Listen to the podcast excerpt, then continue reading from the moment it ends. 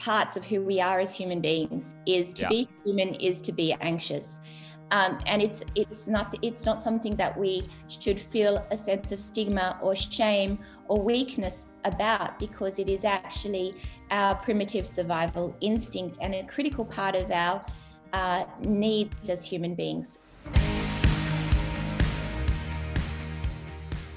Hey folks, Jason here, your host of the Wealth Faculty Podcast, and this week I got a chance to sit down with Dr. Jodie Lowinger.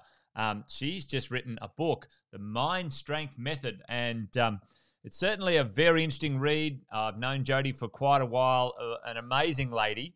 Uh, she's the founder of the Sydney Anxiety Clinic and has been working as a clinical psychologist in organizations, uh, you know, businesses, uh, communities, hospitals for over 20 years. And uh, one of the things that she has specialized in is the concept of anxiety and how it's showing up more than ever, more prevalent than ever in our in our society. Um, you know, right from you know school age children all the way through to uh, older people, and uh, in every corner of our life. And Jodie has written the Mind Strength Method, which is a very practical, very hands-on explanation of how to manage anxiety uh, and uh, you know, it's it's never been more prevalent than you know uh, uh, during and after the COVID epidemic, where anxiety was heightened for many people around the world, and um, and really had a major impact. Uh, an amazing conversation with an amazing lady, very very um, learned, very very passionate, very um, you know uh, committed to helping people manage through. It's very it's very hands on. I, I, really enjoyed it. It's not a sort of uh, you know a highbrow conversation. It is very practical. Her book is amazing. The conversation was awesome. Um, so I hope you enjoy this chat on the Wealth Faculty with Dr. Lowinger, uh, Dr. Jodie. Um, take care. Bye for now. Dr. Jodie, welcome to the podcast. Hi, Jason. Lovely to be here with you.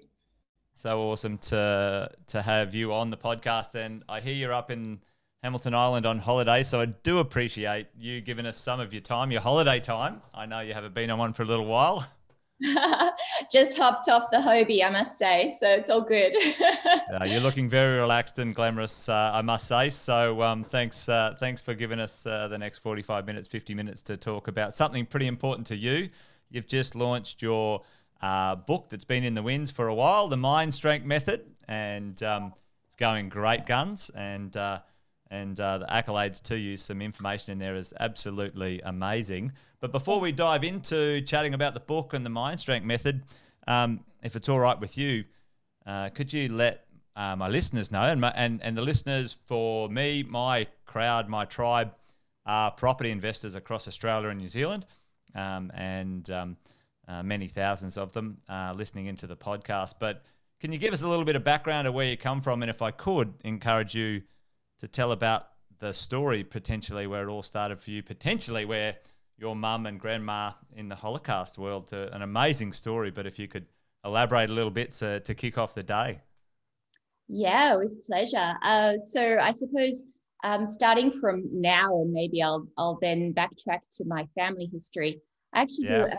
do a, a, lot of work in your space uh, as a high performance coach and uh, an executive coach and uh, with a sort of area of specialization in resilience.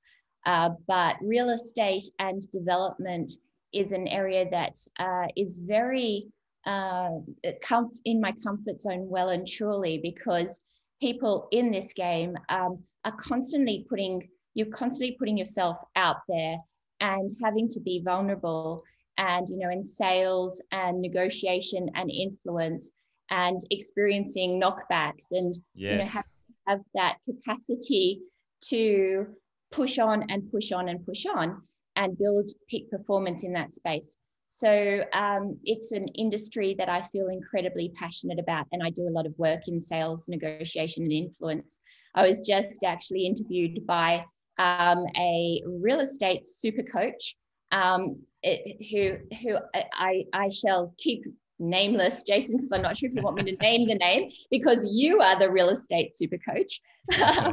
um, but no, it is an area that I feel very passionate about. And in fact, my dad was um, a real estate agent, so he worked in commercial real estate, and uh, he he he's no longer alive, but he was certainly an incredible role model to me.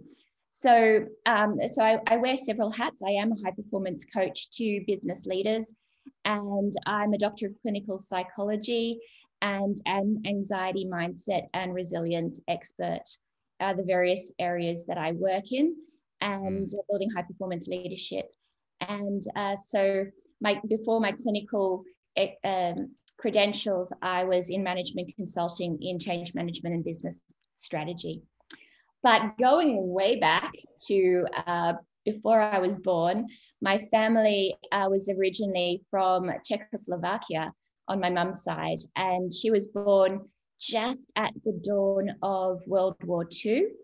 And they were living in a small town called Topolčany.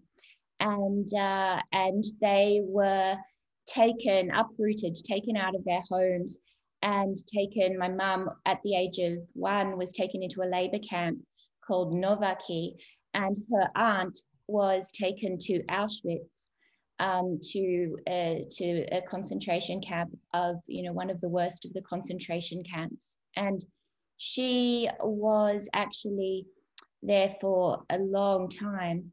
Um, and, and while she was there, uh, she, my, it's my great aunt, she was uh, given the job to go through the belongings of the people who were actually taken to the gas chambers to be to be slaughtered to be murdered. And as she was going through these belongings she uh, it, it, was an absolute miracle. She came across uh, a photo of my mum and this photo is of my mum with outstretched arms as, as a baby um, to be picked up to be hugged. And uh, and so my great aunt, her name uh, was Elsa, and so she took this photo and she smuggled this photo and she hid it in the cracks next to her bed, um, and this was what allowed her to hold on to her sense of humanity because you know a, a strategy in uh, for prisoners of war and in death camps is to dehumanize individuals and this allowed her to hold on to her, her, her humanity. And it was her story of absolute resilience to realign out of fear and realign to, to meaning and to values and to purpose. Um, and this sort of is, uh, uh, is one of the core key stories of my childhood. She mm. survived mm. Auschwitz and was reunited with my mum and the family uh, and uh, it's a story of incredible courage and survival. Uh, and it's laid the foundation for me to be um, just wanting to help people to build resilience right from a really young age. My mum was, you know, my mum has always been fairly anxious given that she was born into a labor camp and death and stories of yes. survival around her.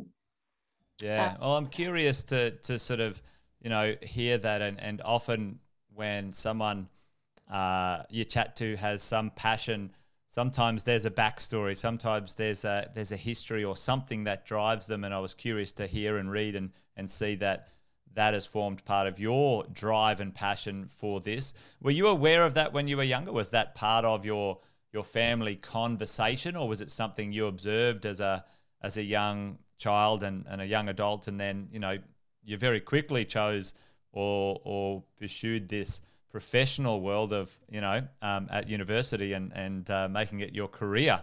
Um, but was it something you were aware of, or was it something sort of outside of the conversation, were things you didn't talk about?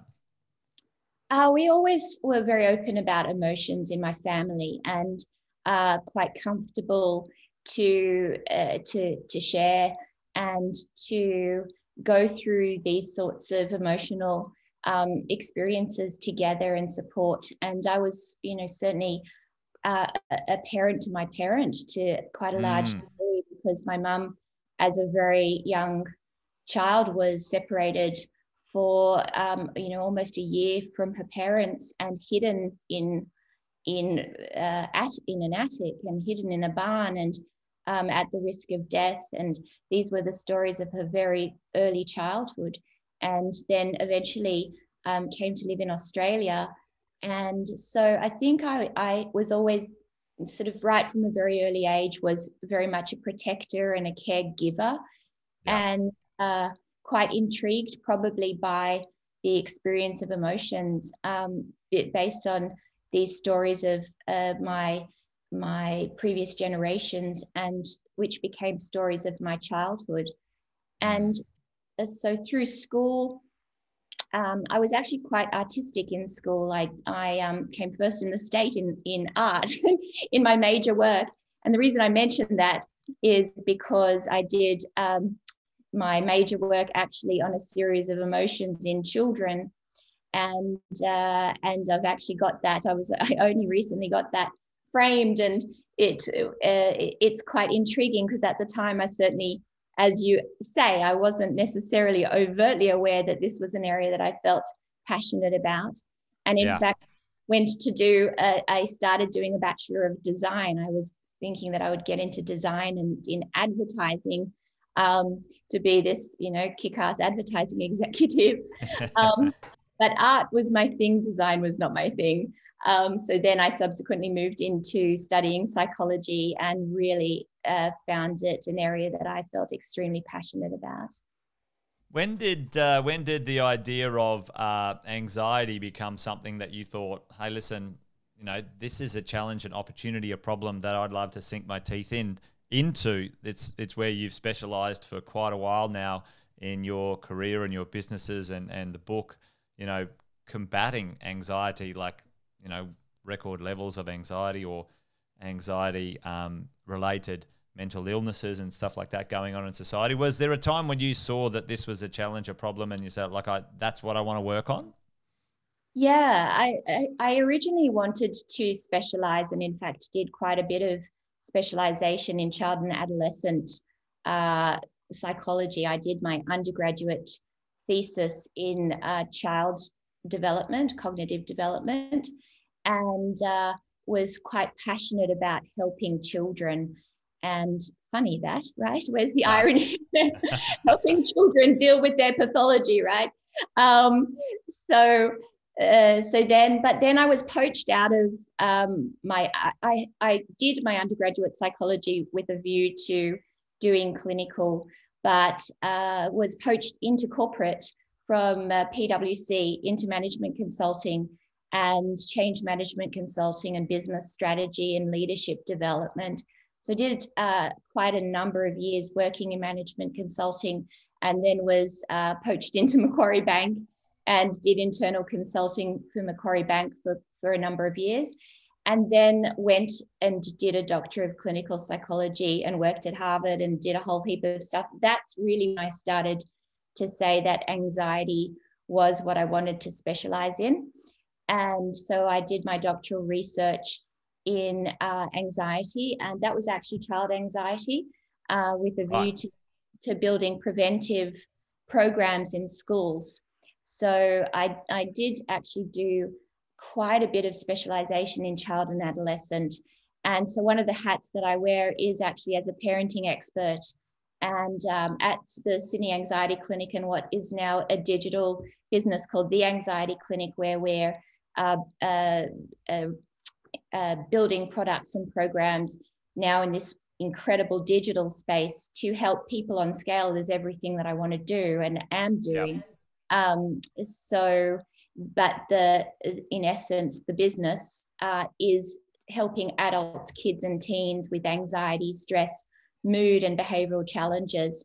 So, um, the other hat that I wear is as a keynote speaker and I'm often doing a lot of speaking engagements in schools and working with um, parents as well as educators and primary schools and high schools to build resilience and well-being and uh, um, anything in the realm of mental health, performance, and yeah. well-being.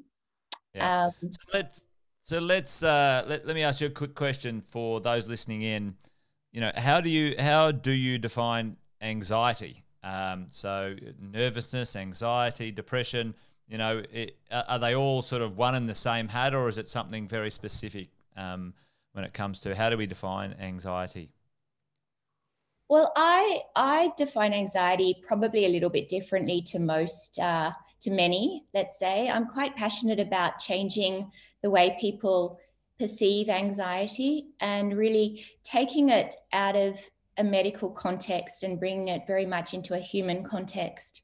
Mm-hmm. So, in answer to your question, I the first thing that comes to mind in uh, your question of how to define anxiety is I would say being human, um, because because it is probably one of our most primitive uh, parts of who we are as human beings. Is to yeah. be human is to be anxious, um, and it's it's not it's not something that we should feel a sense of stigma or shame or weakness about because it is actually our primitive survival instinct and a critical part of our uh, needs as human beings. So, what anxiety is is our physiological reaction to threat in our environment. So we might, let's sort of think about the cave person in all of us because we are still, in essence, cave people.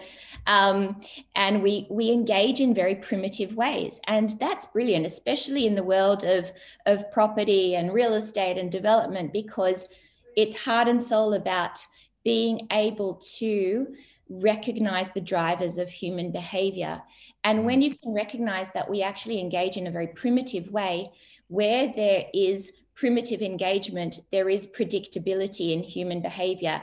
And where there's predictability, you can leverage that and utilize that understanding to be able to um, build effective and cohesive relationships, um, which is heart and soul so important to the work that you do.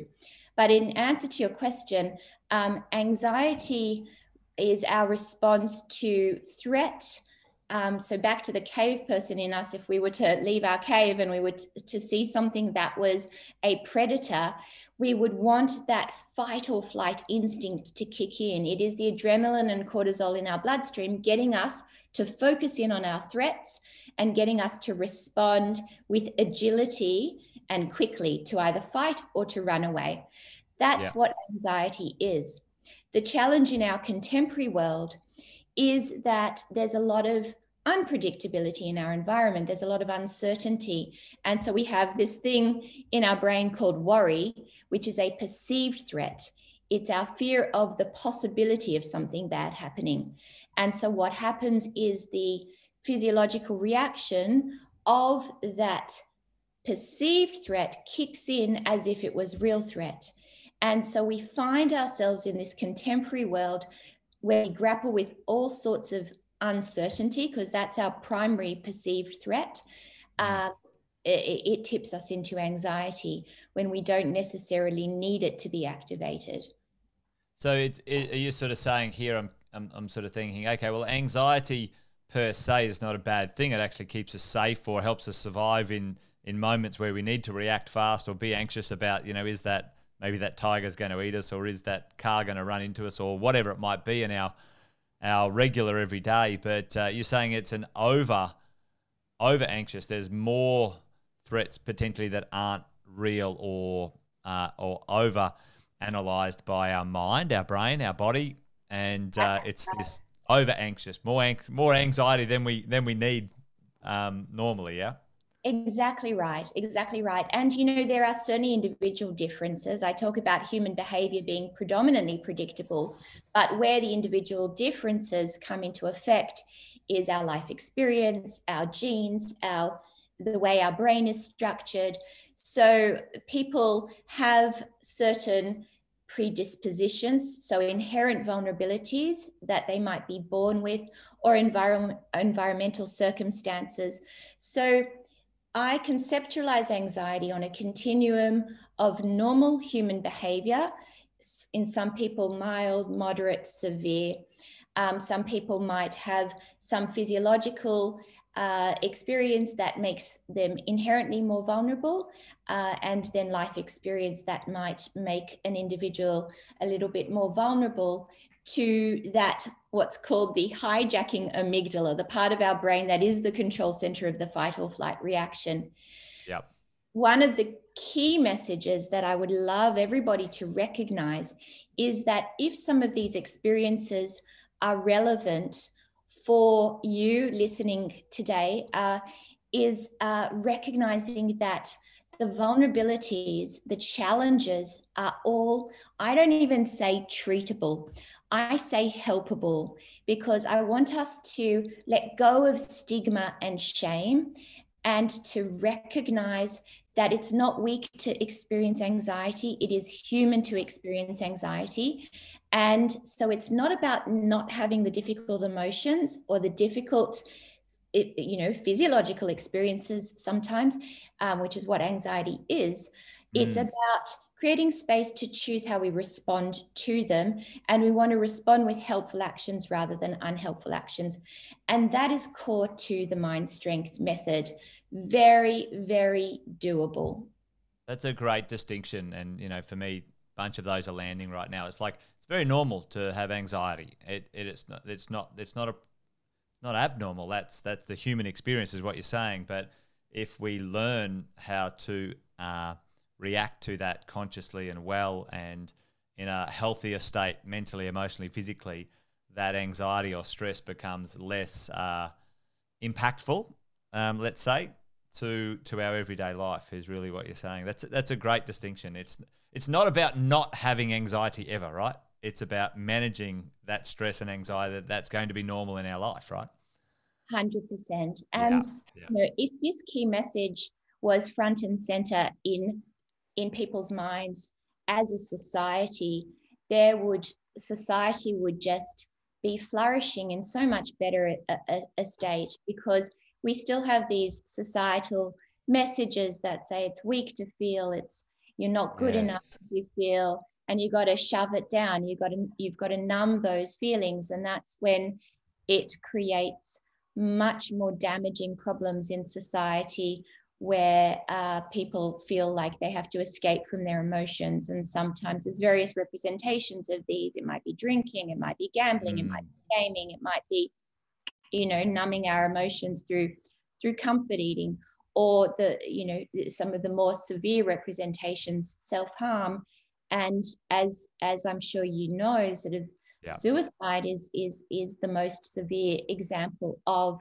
our human attempt to numb big and difficult emotions and we have horrendous statistics um, of suicide uh, you know uh, around the world now where people just grapple with the the challenges that society face of the perceived need to be perfect in order to be okay mm.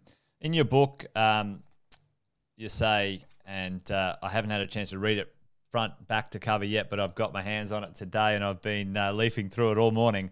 And um, one of the things that jumped out at me was the the stress is the new normal. Can you talk to me about that a little bit? Because I I think I I'm uh, I understand a bit, but I, I think this is kind of you know a really nice little opportunity to talk about you know what is normal, what is not normal. You know, stress is stress the new normal? Like more stress as the new normal? What what what do you mean by that?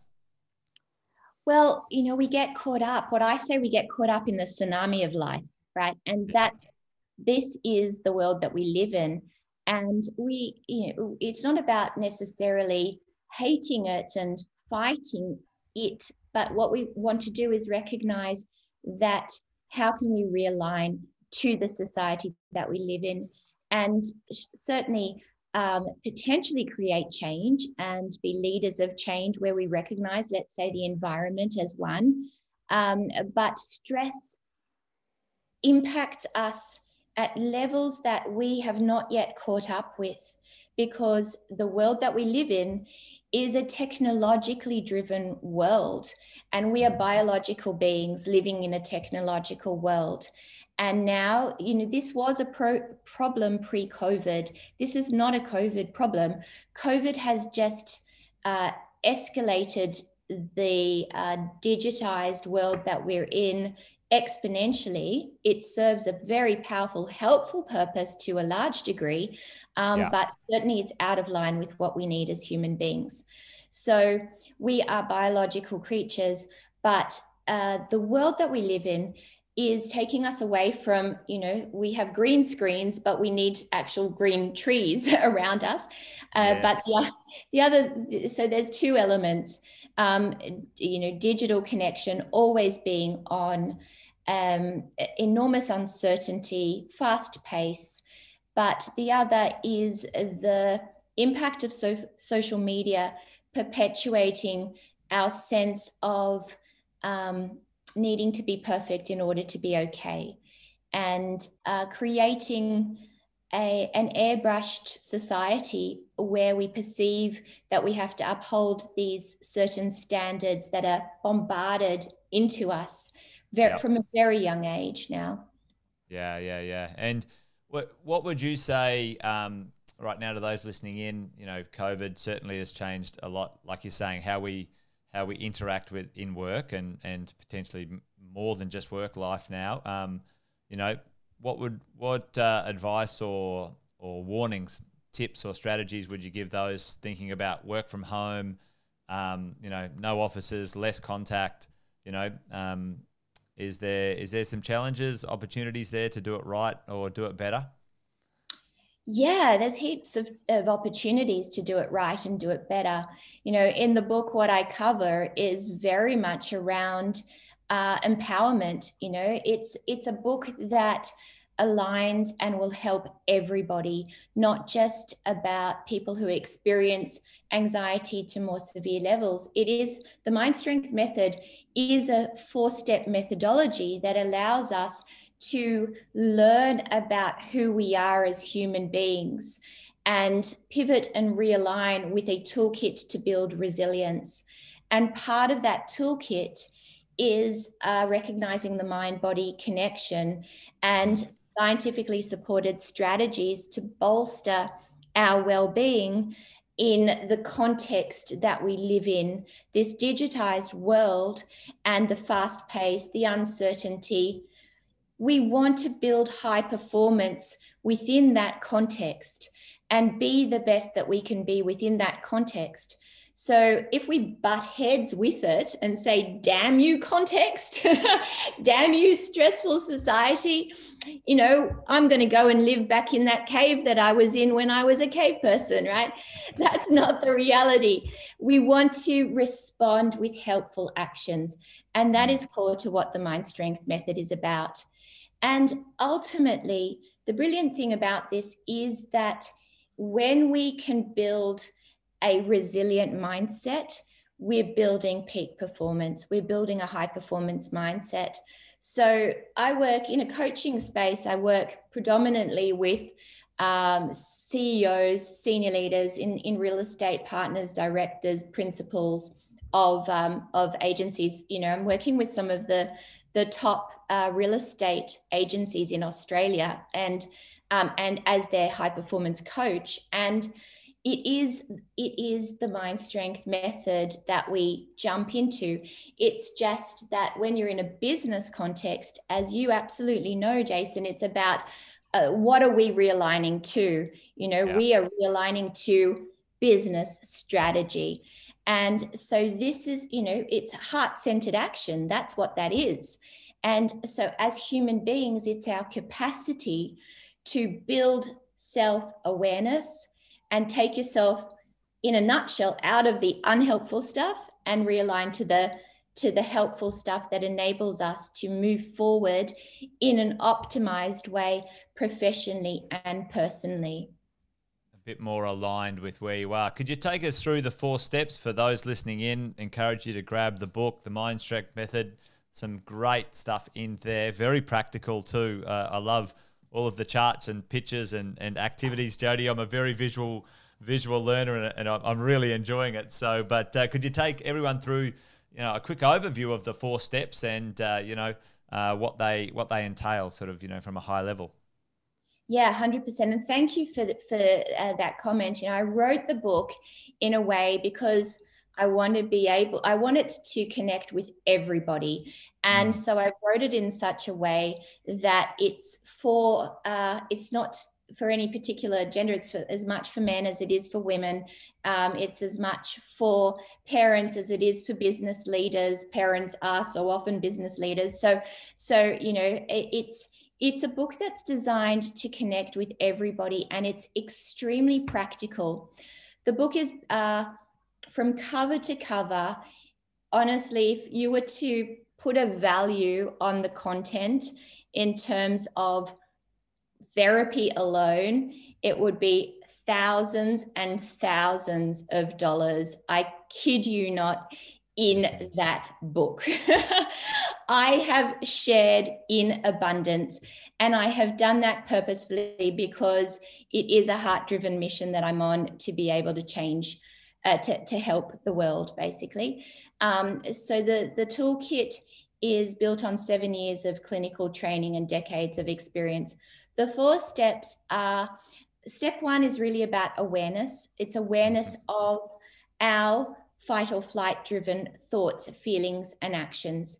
So, what do we do when we have got worry thoughts taking hold in our brain, aka also known as being human? Okay, because who doesn't have worry thoughts?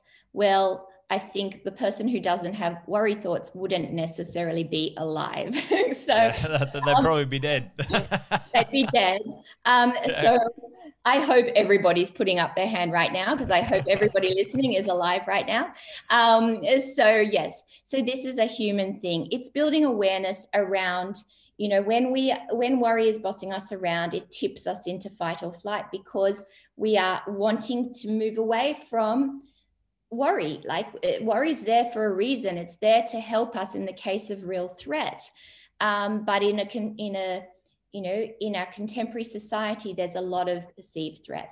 So it's what happens in this context. Building awareness around that is step one. Um, uh, i talk about building awareness of what we're pushing away from uh, because in life we don't want to be driven by fear right? We want to let go of fear. We don't want fear to boss us around.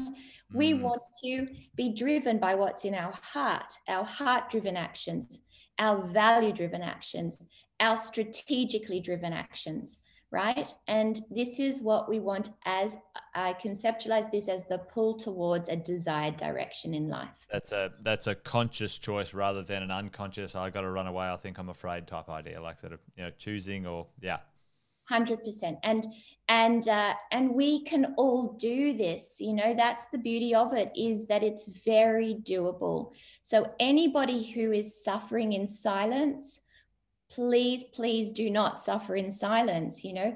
There are too many people suffering in silence. There are too many people uh you know having worry stories that say I'm not good enough. They're going to judge me negatively. I'm going to be rejected. I'm going to fail. Uh, I'm not going to make enough money to put food on the table. Now, uh, real estate, yes, we're in a pretty, you know, dare I say, uh, I'll just say hot time. yeah. um, but you can fill in the blank there. We're we are you know we're in a good time at the moment, but you know I, uh, this this is not necessarily going to last, and there's a lot of uncertainty in in development in real estate in in construction in you know in your space and it's mm. so cyclical so you have to move with uncertainty you have to sit in enormous uncertainty um, so it's how to pivot and realign in that context. Step three of the mind strength method is the mind strength toolkit. It is a toolkit to build resilience. Everything logical, everything doable, really straightforward stuff, nothing fancy, um, uh, but built on a ton of clinical experience and strategies. And evidence base where I've, you know, literally worked with thousands and thousands and thousands of people uh, to build an evidence base of the efficacy of the mind strength method. Mm-hmm. Step four predominantly is building a well-being action plan so you can then live your life in alignment with, in a business context, peak performance, optimized uh, professionally and personally with mental health and well-being and resilience. Yeah, having a great toolkit that's practical is so so important. Um, you know, there sometimes there's lots of things you could do, but what can you do? Sometimes maybe you know maybe could you speak to that for a second? If somebody is sitting there and maybe uh, you know feeling worried or anxious, or you know sometimes the first step is sometimes the hardest step. You know, what would be a, a, simple, easy, easy start for someone maybe listening in right now and going, okay, what would be a good first step? Where, where would you start if uh, if uh, you were chatting to someone like that? Yeah, really, really great question. Um, so, you know, where I do start is building awareness around what worry is saying and, and how anxiety is showing up if it is, in fact, an anxiety specific issue that I'm helping a person with. Uh, but ultimately, in a leadership and in a business context, it is about thinking where are the pain points? Where are things getting in the way? What are the strategic goals? What are the stretch goals? If you could achieve anything, what does that look like? So, but if a person is um, feeling emotional distress, um, a very good go to as a quick and easy is starting to notice uh, when worry is taking hold, worry as an unhelpful mental process. Um, if you can build awareness of what worry sounds like, what worry, uh, what the narrative is there, and notice, because that will typically hurtle you into the future about stuff that's out of your control. And if you can bring uh, self awareness when that's happening and move from worry which is typically around the stuff that's out of our control, the uncertainty, because this is an uncertainty problem, mm-hmm. into move from worry into problem solving and action planning around what's in your control. Because there's no point worrying about what's out of our control. Now, we all do it, right? It's just because yeah. that's our automatic reaction. We want certainty as humans. Believe me, before I launched the book, I was like, so much worry because it was in, sitting with enormous uncertainty. And now i got a bestseller boom um, so I, I have proof of concept now so i'm feeling good. Um, but uh, but certainly we all experience worry. We all and you know what jason? Another one of the the the things is i am so grateful for the space that i uh, specialize in because um, people, and what I'm about to say is a generalization, but it is a generalization built on a lot of experience. Anxiety is the protective instinct at play.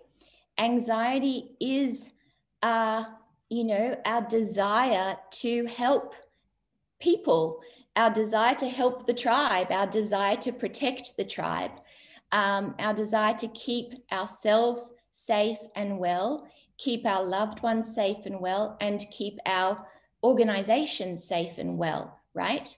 We want things to be okay. So, what I find very commonly, the thread that happens in people who experience anxiety is caring human beings. Mm. Um, you know, kind heart, analytical mind, higher need for order and control because when we have control we have certainty. Where we have certainty we have protection and safety. You know so these are some of the concepts around people who experience anxiety are oftentimes kind caring human beings. Um, and but it is that double-edged sword. And so i want people if this if you who are listening if this if you can relate to this recognize that these are inherent strengths qualities to feel very proud of uh, and recognize that yes it, it does come with its challenges. Sometimes the challenges can be debilitating. Sometimes the challenges can be terrifying. Um, but those challenges are very helpable. So don't suffer in silence seek out the help that you need whether it's from the book whether it's from you know the mind strength method or whether it's from you know leveraging your community and your leaning in connecting with your family or friends or seeking out the help of a trained mental health professional. Um, the bottom line is do not suffer in silence when there are very helpful strategies available. Absolutely. And, um, um, you know, what, what I'm loving in the last 12 months, 18 months, two years, three years, you know, even with my son's school and, and um, you know, I can see the, uh, the recognition and the encouragement of people coming forward and saying, hey, it's perfectly fine to feel stressed or worried or have anxiety or say I'm not doing okay. And, um, you know, I, I, think that's fantastic. And your work's continuing to spotlight that stuff and not. Um, not let it sort of hide in the corner. Be okay to come out and get some help. So I think it's fantastic. So Thank when you. when on on one of your pages in your book, um, two sixty eight, I don't know if you remember, but there's this pyramid, and at the bottom of the pyramid, I'll show you the picture, see if, if you can see what I'm talking about. Um, one of the things, you know, and one of the things I love about this is it's very practical. So you know, if if you know if you're if you're feeling a bit sort of stressed or anxious or whatever, maybe you know, am I right in saying, or can you comment that um, sometimes it's good just to do some practical stuff first before you jump to some conclusions. Maybe get some sleep, get a little bit more exercise, eat a little bit better tomorrow, the next day, or something, and see how you're rolling. And that sort of almost like um, a bit of self medication. Now, there's probably not the right uh, phrase to say it, but you know, take care of yourself a little bit better um, with some practical things too. Definitely. And this is good you know it's good self medication right because yeah. this is this is the mind body connection yes. and completely evidence based scientifically supported strategies are some of the most fundamental straightforward things um, as you say exercise connecting with family connecting with friends um, eating well you know, making sure that you look after yourself uh, with good food and staying hydrated with water. And, um, you know, uh, yes, indeed. Cheers, Jason. Cheers to you, man. Um, uh, but, you know, what I want people to do is let go of perfectionism in this, especially people who care and want to do well, especially high performers right, is um, oftentimes we think we've got to do the perfect, you know, Pilates class and we've got to do the perfect HIT workout. And, and then life takes hold and we're incredibly busy juggling a million things, family, profession, etc., etc. And so if and you know meditation is a classic example of that uh, we think, oh God, I'm I'm not going to be able to do that. They talk about best practice med- meditation is a lot of time. Now, best practice is is best practice for a reason because the evidence demonstrates it's really good for you. Um, however, if that's getting in the way of doing anything at all, we want to let go of that. So, yes. one of the things that I that I often say is small is better than not at all. Two minutes is better than no minutes. A walk around the block, even if it's a walk to the corner of your street and back, is going to do you the world of good because it takes it, it takes us out of the sympathetic nervous system and re-engages the parasympathetic nervous system.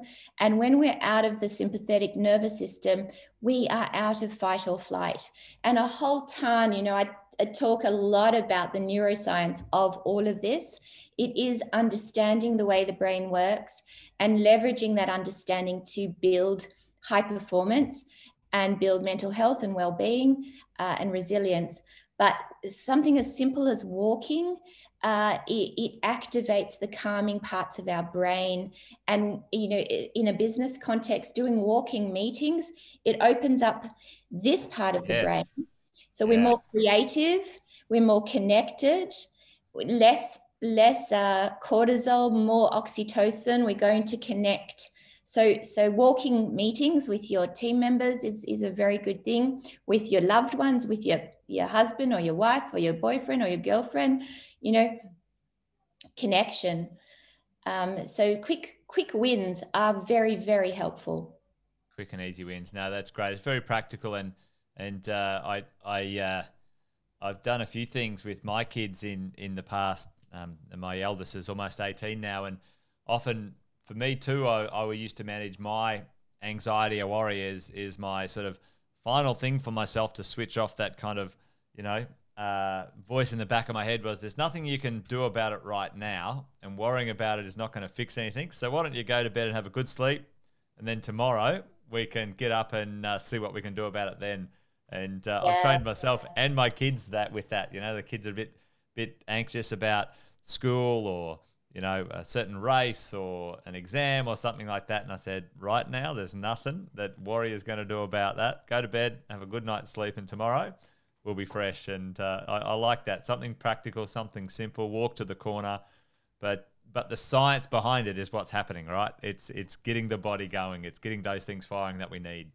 Very much so. And, you know, what you're talking about is a, is a really wonderful strategy. Uh, in fact, in the book, I talk about this as a, as a key strategy. It's called pos- postponing worry um, because it's strategies and uh, there's, you know, a step-by-step description of how to engage in this. It's about you being in control of worry rather than worry being in control of you. Yes.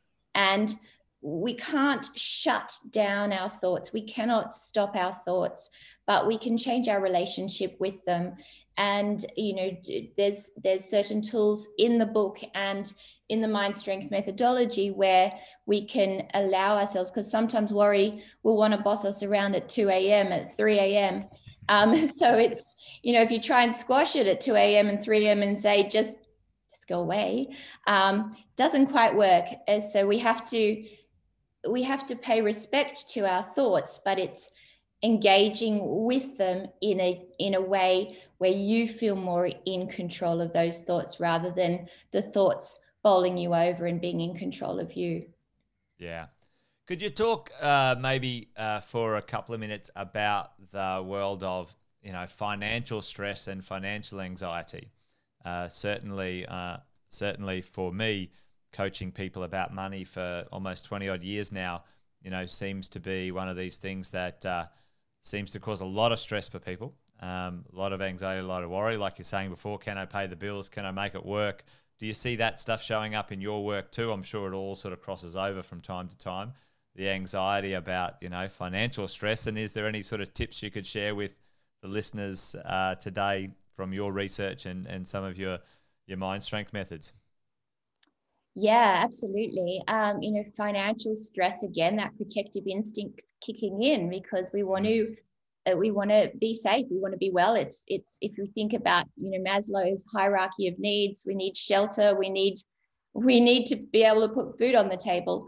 So it does tap into our primitive survival instinct, and it is a worry story that can wreak havoc in our lives. Um, and oftentimes for the protector in us, the most caring of human beings, right?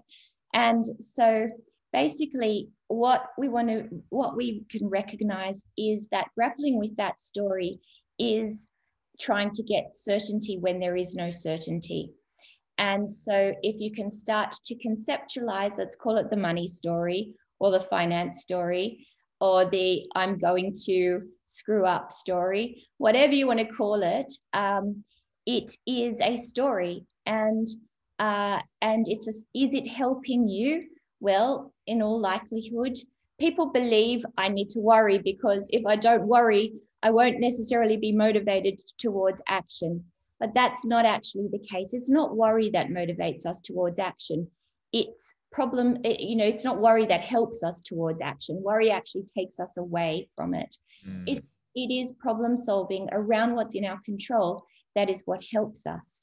And so, starting to build self awareness around what is going on, that worry story uh, around finances, it might just as easily be a health a health story or a, a, an illness story or a you know a judgment story right? Um, they are all just our attempts to grapple with uncertainty. And uh, so move out of that into action planning around what's in your control. And that is the key to success. Put your uh, efforts into those things and not into um, the worry, the anxiety, the stress, the the crazy eight, the the circular thinking pattern. But like you said, it's only diminishes your capacity to think clearly by stressing and worrying about it. Exactly, and then do everything that you are that you share in all of your wisdom. Jason is about you know implementing what is in your control, which is the whole toolkit that you share with your community um, over the decades of experience that you've had. Uh, and you know that's something we, we want to move from anxiety into practical action uh, around what's in your control. No, I love it, and uh, you know I think that was uh, it was quite a good little one there. You're saying, okay, well, no, just so we know, there's no such thing as certainty. Um, so let's let that go.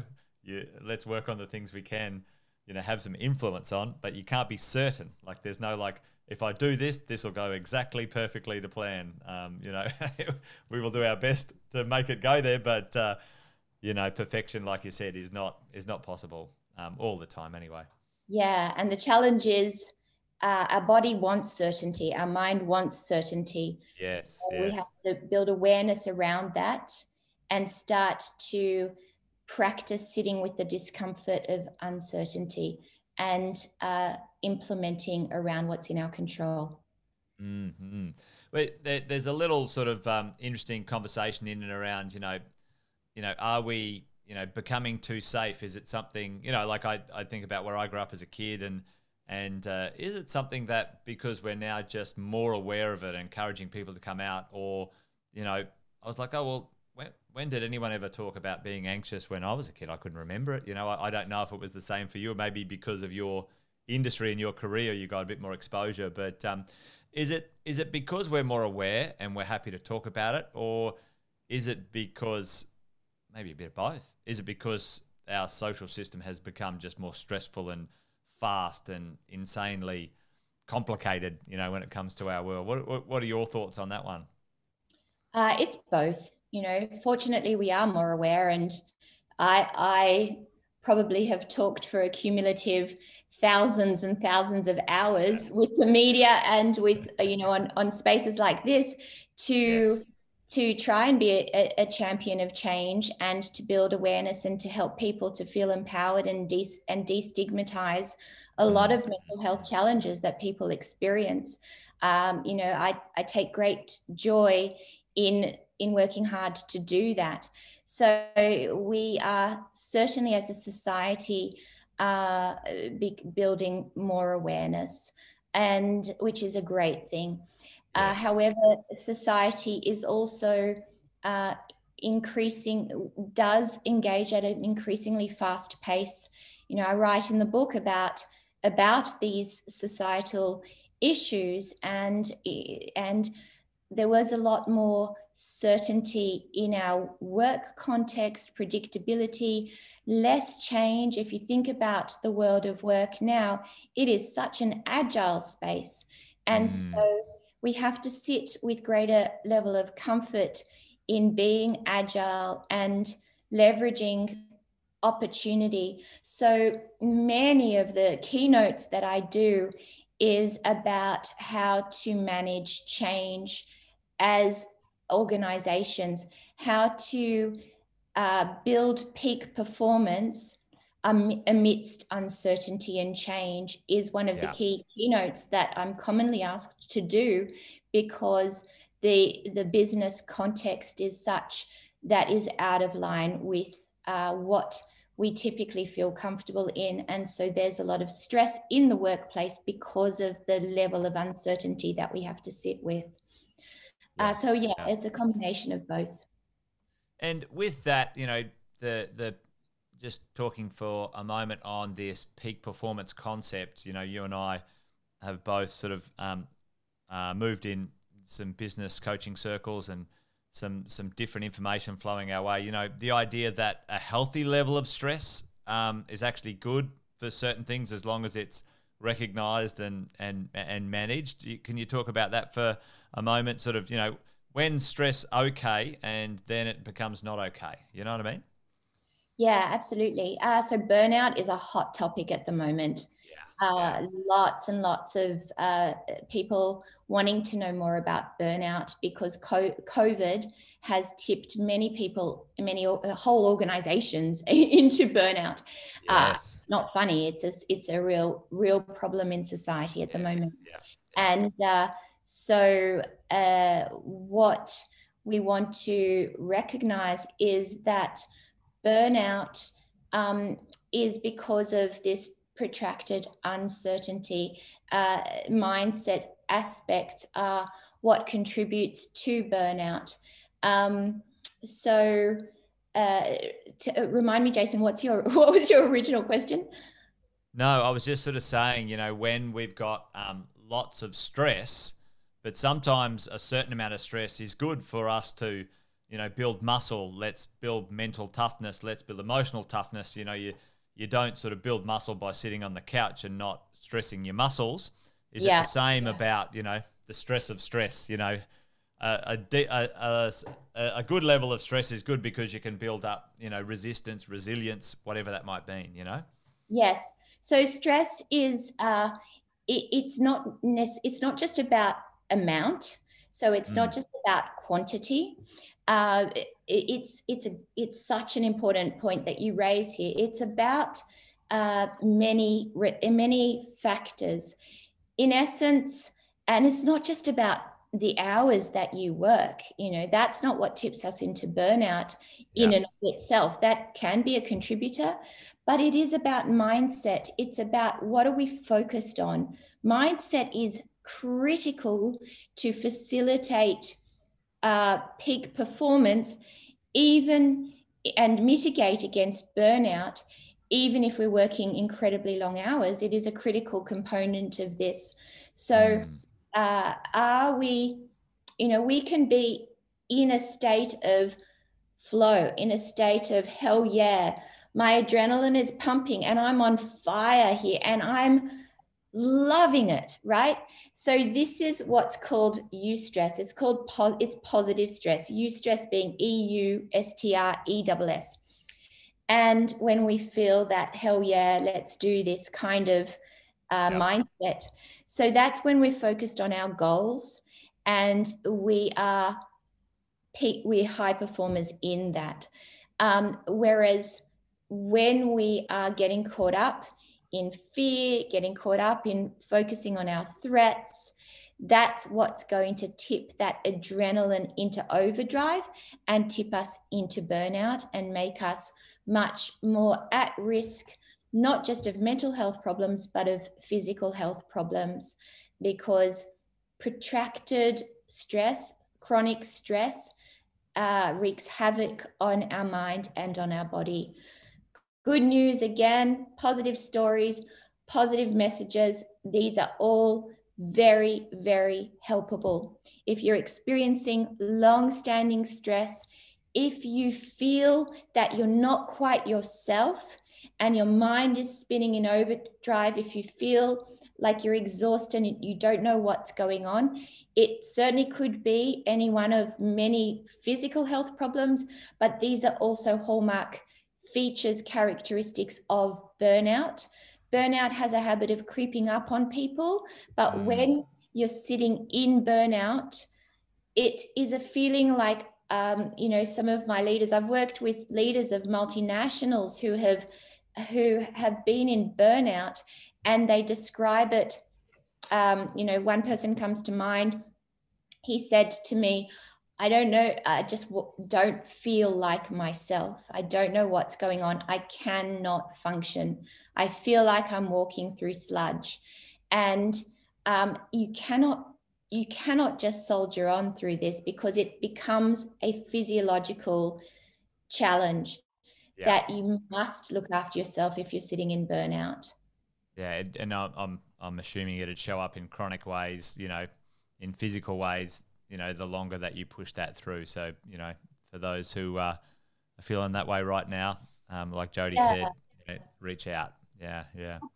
And there are, in fact, um, there are chapters in the book that uh, are specifically on uh, managing against burnout and uh, depression. And, you know, one of the tools in the Mind Strength Toolkit is, in fact, powerful uh, mood boosters to mid- not just to help if you're in burnout or if you're experiencing depression, but to provide strategies to prevent uh, it in the first place. Prevention is yeah. always better than cure. We want to prevent, pre- preempt, and prevent.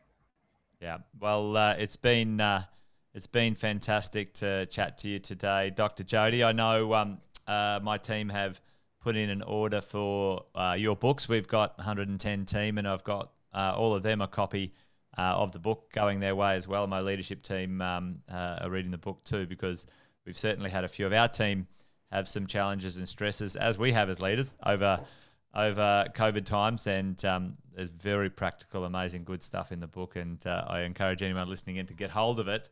It's uh, it's excellent. So I do appreciate you uh, spending some time with us today. But I do ask one question of all of my guests. Uh, the podcast is called The Wealth Faculty, and uh, we talk about the people you surround yourself with, the faculty members that you put on your faculty, but also uh, the faculty, the physical, mental, emotional faculty that you have that you bring to life. Um, and um, I do ask a question uh, of all my guests, and it is what is the true meaning of wealth, Dr. Jodie? What is the true meaning of wealth to you? Oh, that is such an awesome question. The i I'll share the first thing that's come to my mind. Mm-hmm. Um, you know, eh, well, there's there's a dual a dual first thing that's come to my mind. Let's say. So certainly, the the the true meaning of wealth for me is the well-being of my family and uh, and and love and joy amongst my family. I have uh, I have a beautiful life partner, my husband, and I have three magnificent kids. So that is absolute wealth and abundance for me. Um, so that is the true meaning of wealth for me. Uh, as a professional, um, the true meaning of wealth professionally is quite frankly change helping people transform. So so um, i'm on a very heart driven mission to to change the world you know? It sounds it, it is such an authentic statement because I know the power of the mind strength method and uh, the feedback that I'm getting from people on scale is that it's transforming their lives. And I cannot tell you how much joy that gives me because uh, it is a new narrative on anxiety and it is leveraging a very powerful wealth of uh, evidence based strategies. So um, the mind strength method reaching the world and having global impact is absolutely um, a powerful meaning of wealth for me. Nice, and uh, I can I can tell you it's well on its way. I've seen uh, I've seen many many little uh, pieces of the the web connecting from my seat too. So well done and uh, sorely needed, and uh, hopefully this conversation today will continue that ripple effect out into affecting the world and doing something amazing as uh, as as you have been doing for so long. So thank you for joining us. Thank you for writing the book, and um, appreciate your time, Dr. Jodie, on the Wealth Faculty today. Beautiful, Jason. Thank you for chatting and having me on your show. And it's just a joy to connect with equally heart-driven professionals such as yourself. Really loved chatting with you today. Beautiful. Thank you. Hey, thanks for joining us on the Wealth Faculty. Hope you enjoyed. Make sure you subscribe. Where all good podcasts are found, you can find us there. And if you want to watch it, you can subscribe on YouTube, Positive Mentor TV. And until the next episode, take care. Bye for now.